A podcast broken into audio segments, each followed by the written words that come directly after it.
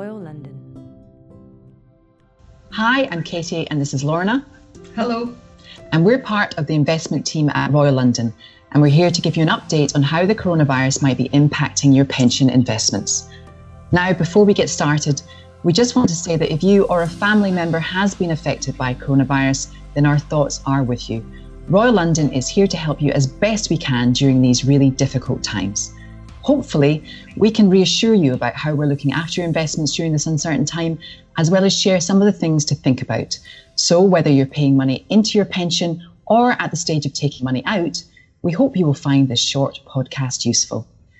We're recording this on week three of the UK government lockdown, and it does feel like life has already changed beyond recognition.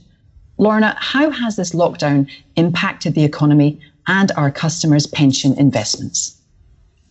Well, it does feel like right now everything leads back to coronavirus. The isolation measures we're all experiencing have caused massive disruption to large proportions of both the UK and the global economy. And that's resulted in a big drop off in economic activity, as well as one of the fastest, largest drops in stock markets since October 1929. Now, that's relevant because your pension is invested in a wide range of stock markets across the globe, including the UK and the value of it goes up and down depending on what's going on in the world.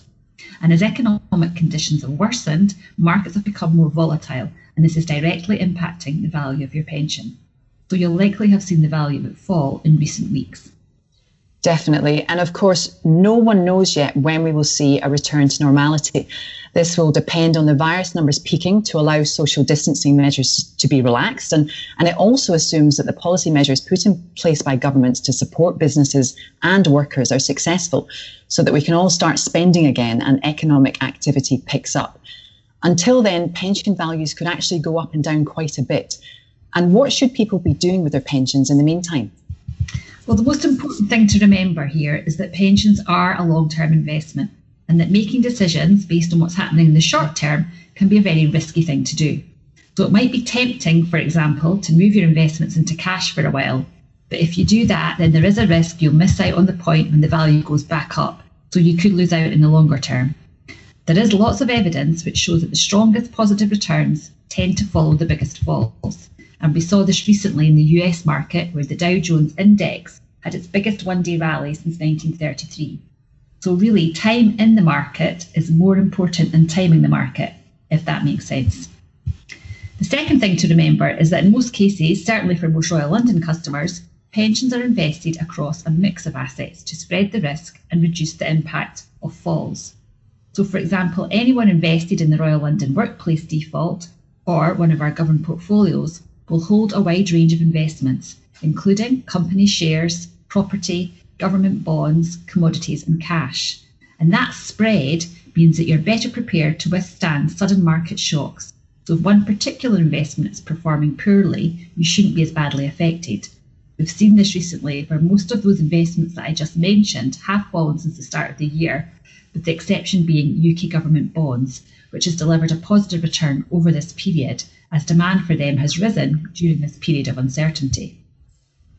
Pensions are a long term investment, spanning anywhere between 5 45 years, maybe even longer for some of our younger customers. And so this is about looking beyond this disruption, which, relative to your investment time frame, will hopefully be short term. And finally, it's also worth remembering that there is a team of highly experienced investment professionals at Royal London who are making decisions on your behalf aiming to maximise your long term outcomes. So, my suggestion overall would be not to make any rash decisions, but to make sure that you've taken the time to understand all of your options and the pros and cons of those options. And this might mean you need to speak to a financial advisor if you're not sure. And what about people taking money out of their pension? So, this is where it's really important to think through all of your options and the implications.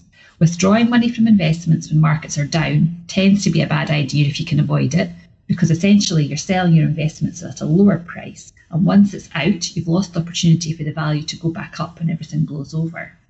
Now, the obvious complication here is that not everyone has the option to delay taking money out of their pension. And again, it's really important to seek financial advice about this if you're not sure what to do.